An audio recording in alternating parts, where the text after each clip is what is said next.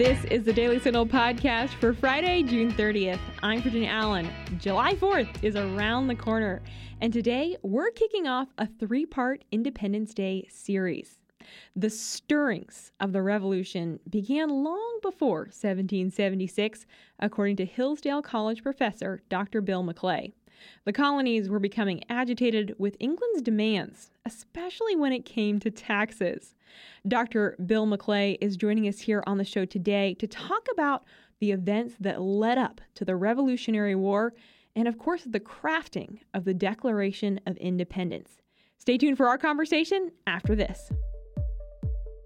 We get it. With big media bias, it's hard to find accurate, honest news. That's why we've put together the Morning Bell newsletter, a compilation of the top stories and conservative commentary. To subscribe, just head to dailysignal.com slash morningbell subscription or visit dailysignal.com and click on the connect button at the top of the page. We are joined today by the Victor Davis Hanson Chair in Classical History and Western Civilization at Hillsdale College, Dr. Bill McClay. Dr. McClay, thank you so much for being with us today. Oh, it's my pleasure. And what a wonderful occasion to, to uh, talk about. That's right. We're so excited to be kicking off this series as we head towards the 4th of July, our Independence Day series. And today we're going all the way back to the 1770s to discuss some of the events that led up to the start of the Revolutionary War. So, if you would, let's begin our conversation today by just talking about yeah. some of the original tensions that the colonies had with England. How early did that did that tension and friction begin between the colonies and England?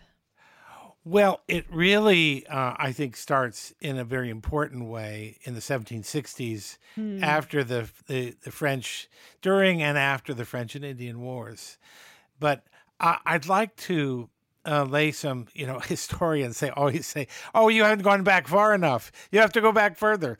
So uh, I I want to go back to what uh, was distinctive about British colonization, and mm. it was that that it was very um, not a not a part of a big planned project. It was not a uh, there was no imperial design. Uh, as a famous historian said, the, the British Empire was founded in a fit of absence of mind. Uh, we had all these different colonies that were run by different proprietors on different principles.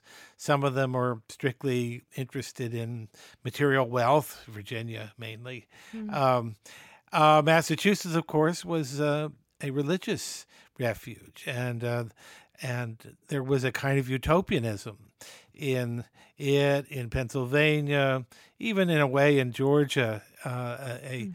a guiding concept for the humanitarian improvement of the human condition. So.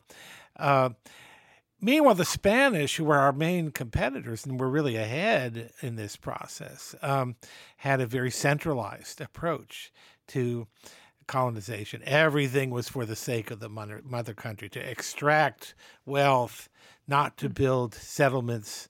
Um, and as a result, uh, the, the, the, the British colonies flourished in a way because there was freedom. There was freedom of uh, of exchange. There was there were free markets. There was private property. There was an encouragement of these things, um, and uh, n- nothing like that on the Spanish end. And it meant that people got used to governing themselves. Now we're getting into uh, issues of the revolution. Hmm. People were accustomed to running their own show because uh, you know the mother country wasn't really interested in or able to to govern to control very much over that vast expanse of ocean. Mm-hmm. So um, when the when the the time comes around for the revolution, uh, this getting back more to your question, the uh, the 1760s you have the French 50s and 60s you have the French and Indian War settled in 1763 with the Treaty of Paris, but uh, one of the things that the Brits realized is that this cost them a lot of money. And uh, they were deeply in debt from fighting the cause of the colonists. Really, they could not have fought on their own. Uh, we don't have time to go into the French and Indian War, but it, it is it is definitely is a, was a a marker in uh, the process of the mother country taking responsibility for the colonies, for their their remaining British. And there was a strong feeling, not unjustified, that if this is what we're going to be doing, the colonies need to be paying for it, uh, paying something like their fair share. But they were not taxed. Parliament did not have the ability to tax the colonies. So it really is issues relating to the British Empire kind of coming of age and as an empire and having leaders who saw it often in very ham handed and even stupid ways, uh, ineffectual ways, to consolidate the, the empire more, to bring the colonies in line, make them pay some of the freight for their own defense and their own well being. So you have a series of actions uh, taken by uh, the British government, uh, by the Parliament by and large, um, to uh, be, begin to extract some revenues from the colonies. And the colonies are very irate about it. They, um, and it's not only this, there was smuggling that went on during the uh, French and Indian War, uh, and the British government sought to put a stop to that by uh, uh, enabling their uh, naval ships to impress, uh, to stop and uh, and uh, take over and ex- extract for trial in in maritime courts, in martial courts under martial law, Americans without going through the process of of a formal accusation and you know, depriving them basically of their their legal rights. Um, so there are all sorts of things, not just hmm. taxation, mm. that that represented intrusions of uh, what had been formerly the practice of self government. Americans believed in self government because they lived self government. Um, they every colony had its own little uh, uh, sort of replica of what was going on in the mother country, where Parliament and the King were sort of battling for supremacy. You have uh, similarly uh, in in each of the of the colonies something like that going on, but they were doing their own thing. They were not. Yeah. Uh, it, it was not all directly tied to what was going on back in the mother country. Okay. So. So yeah, at, go ahead. As this tension is building and there's this growing frustration, who are the voices who are calling and saying, we really do need independence and who are trying to mobilize the colonies towards that? And who were the voices that were saying, no, we need to stay faithful to the mother country? Well, it changed over time. It was a mm-hmm. it was a gradual process. Um, I think a lot of people don't realize how long it took to get to the point of actually declaring independence. I mean, the war had already been going on, and without a declaration of independence for a year. Um, but uh, but the, the you know the figures, many of the figures you know, you know, like John Adams, Sam Adams, uh, the uh, Massachusetts was really the hotbed of patriot resistance, and we use the term patriot here. We're talking about those in favor of independence, mm-hmm. um, Not the I New mean, England Patriots, which I am a fan of. No, yes. no, no, no, no. Well, we all have our burdens, but uh, no, it, it, it's not. All the patriots, uh, the, your patriots, derive from the, these former patriots uh, for sure. sure. Uh, and and they were uh, and and there were there were quite a number of people of patriotic sentiment who were not necessarily in favor of independence. Um, one good example of that is John Dickinson of uh, of Pennsylvania, who um, was a patriot, who was uh, irate about the um, uh, intrusion of royal or, or, or, at least of British authority into what had formerly been American affairs.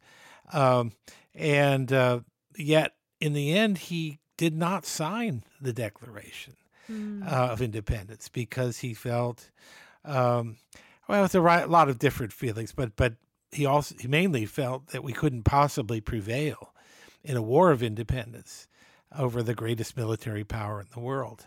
And it was for the for all involved, this was an enormous undertaking. When they concluded the declaration by pledging their lives, their fortunes in sacred honor, they weren't kidding around. Uh, they knew what this was going to mean to make a break like this. So, uh, and yes, Thomas Jefferson, you know, a lot of the the names that are very familiar to you, uh, uh who ended up being part of the founding uh, generation and even framers of the Constitution hmm. were were advocates for independence, but it was a very gradual thing. Um, uh, it it there were, of course, several things that caused it to flame up. The uh, the incidents at Lexington and Concord. Um, in 1775, April 1775, where cert- that's really when the war begins. Uh, and uh, General Gage's troops were uh, sent. And, and by the way, what were General Gage's troops doing there? Well, it was part of the strategy of the British was to, uh, uh you know, occupy Boston and bring it to heel because Boston had been the worst offender in terms of resisting all of the efforts of, uh, of the British to bring the colonists to heel. So they would bring Boston to heel. But General Gage uh, took uh, was asked to take a contingent out to Concord, where there was a Patriot armory of sorts, and to seize the weapons and and uh, presumably destroy them or bring them back. Um, and they were met along the way, uh, thanks to Paul Revere, who alerted uh, alerted the militias in that area, and that, that's all there were. There weren't there there there were militias. There wasn't a Continental Army yet uh, in, involved in in this effort. Um, uh, aroused their uh, awareness, and uh, and they were waiting in Lexington, where the first shot was fired, um, and then in Concord, where uh, the British found empty you know, the, the armory was empty, and on their way back, they were strafed by the fire of uh, Americans, you know, militiamen, you know, uh, snipers firing at them all the way back, and they had uh, significant losses. And mm. um, and actually, uh, the the so-called Battle of Bunker Hill uh, was another rousing triumph for the colonists, and so things looked pretty good at the beginning, but the very day that the Declaration of Independence was signed, uh, the British landed a huge force at Staten Island, and uh, I'm jumping ahead a little bit here, but uh, it these early victories were not indicative of the way things were going to go for a long time. Now, I, I want to emphasize that April 1775, between April 1775 and July 4th, 1776, that's a significant passage of time. It, it took it took a while for the political will to make the break to coalesce, uh, and there were several things uh, involved. I think one thing we have to give an awful lot of credit to is uh, Thomas Paine's famous uh, pamphlet, Common Sense, mm. which was. Um, a, a, call to arms that was not only it it it, it advanced thinking in, in a couple of different ways. One was that it was a um, it was a strong uh, endorsement of independence. That uh, what what do you have to gain? What do we have to gain? He's a recent immigrant, but he he immediately uh, adopted the, the colonial cause as his own uh, what do we have to gain anymore from our attachment to mm-hmm. uh, the mother country? Nothing. Well, you know, that actually was not entirely true, but uh, it was uh, it was for those who had been through this series of convulsions and boycotts and other efforts to kind of push back against uh, British intrusion. It it it fell true. Um, and second, he turned the, this into not just a cause of the Americans uh, deserving their independence from Britain, but of the Americans declaring their independence from monarchy itself. Mm. It, it was a it was a uh, a Republican small r Republican document in that sense. It was endorsing the idea that we we do not need kings, and that and placing the onus for the the uh, tyrannical acts of the British on the king, who had actually somewhat been in the background uh, and was uh, was was actually very well liked. A lot of the uh, a lot of the patriots early on uh, distinguished between the the king, who they thought was okay, and the parliament, which they did not think was okay. But with Paine's common sense, it all he focused it on the king as the sole object, the the the, the object that stood in place of the whole, um, in uh, the the act of declaring independence and, and finding a new path. So it, this, how? Oh, so please. I just want to say this was yeah. widely read. It it it went through a number of printings right off the bat. It was the numbers are not impressive unless you consider that uh, the percentage of the I mean, two hundred fifty thousand people read it or, or bought it. Uh, that many many more read it. Uh, this is at a time when uh, the, the, the, the, population of the colonies was uh, in, in, the, the low single digit of millions. So mm. it's a significant portion of the population were read and were influenced by this document. Very critical. Wow. Yeah. So then, when did Thomas Jefferson actually sit down and begin writing the Declaration of Independence? Well, it was it was in the early part of 1776. There was a committee. Um, and uh, Adams, John Adams, and Benjamin Franklin were part of this. Uh, it's Jefferson's document. I think everyone concedes that. Um, that it was his, the felicity of his prose style made him the, even though he was a very young man, I think 33 at that point, but it, it he, um, he was a logical choice to do this. And, uh, um, it, there was there there were drafts.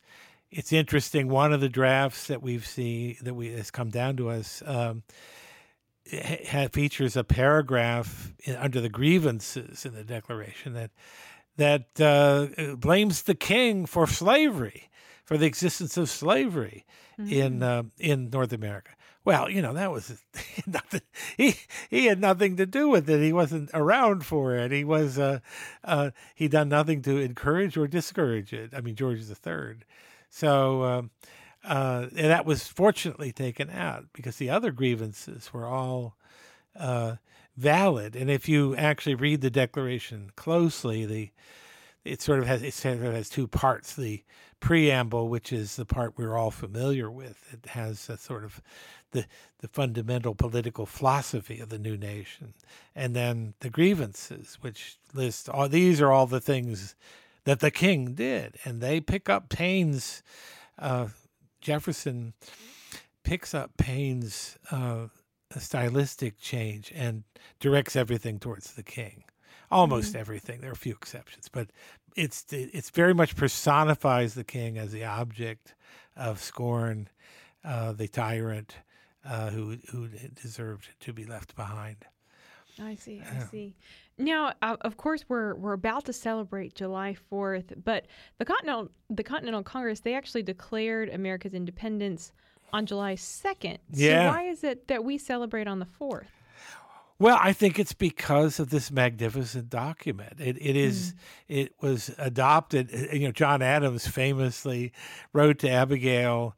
Uh, going on and on about how the July 2nd is going to live forever in history.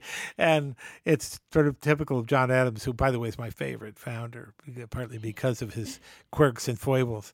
But um, uh, it it's because of this document, which was so much more than just what its title suggests. It was. Mm-hmm. Uh, it, it, it was a document that has inspired the whole world and continues to. It was being waved around during the Hong Kong protests a few years ago. Always comes up in the language of the, of the Declaration comes up in all sorts of human rights, liberty, uh, democracy, pro-democracy movements all over the world. It is. Uh, it was foundational in its influence on the French, uh, the French Revolution, who I think did their revolution a little less carefully than ours, but that's another subject. uh, um, so you know, its influence was vast, and I do often when I'm teaching, I say, well, first and foremost, the Declaration of Independence was a press release to the world. Mm-hmm. Uh, it was saying this is what we're doing, and this is why we're doing it. Um, but it's much more than that. It is that very definitely, but it's much more than that. So uh, I think, given its eloquence and its eminence, um, it's not surprising that it uh, becomes the day that we celebrate. But it says something about America that we are, uh, that in some way we are a, we are a country that is inseparable from certain ideals. Uh, that the other other uh, countries may say our our national birthday represents these things. We can say we, our national birthday uh, commences with this document that expresses these very high and noble and imperishable sentiments. All men are created equal, endowed by their Creator with certain unalienable rights, and that when the government becomes abusive of those rights, we have the the, the, the freedom and the, and the duty even to change that government. In other words, self rule, that same principle that caused the friction back at the beginning, is what is declared in, in, in the declaration that, that comes at the end of that process and the beginning of our national life. Mm. So powerful. Dr. Bill McClay of Hillsdale College. Dr. McClay, thank you so oh, much oh, for oh, being here. Oh, Virginia, it's my pleasure. And you have a happy fourth. Happy fourth to you as well. okay. And with that, that's going to do it for today's episode. Thanks again for joining us for this first edition of our Independence Day series.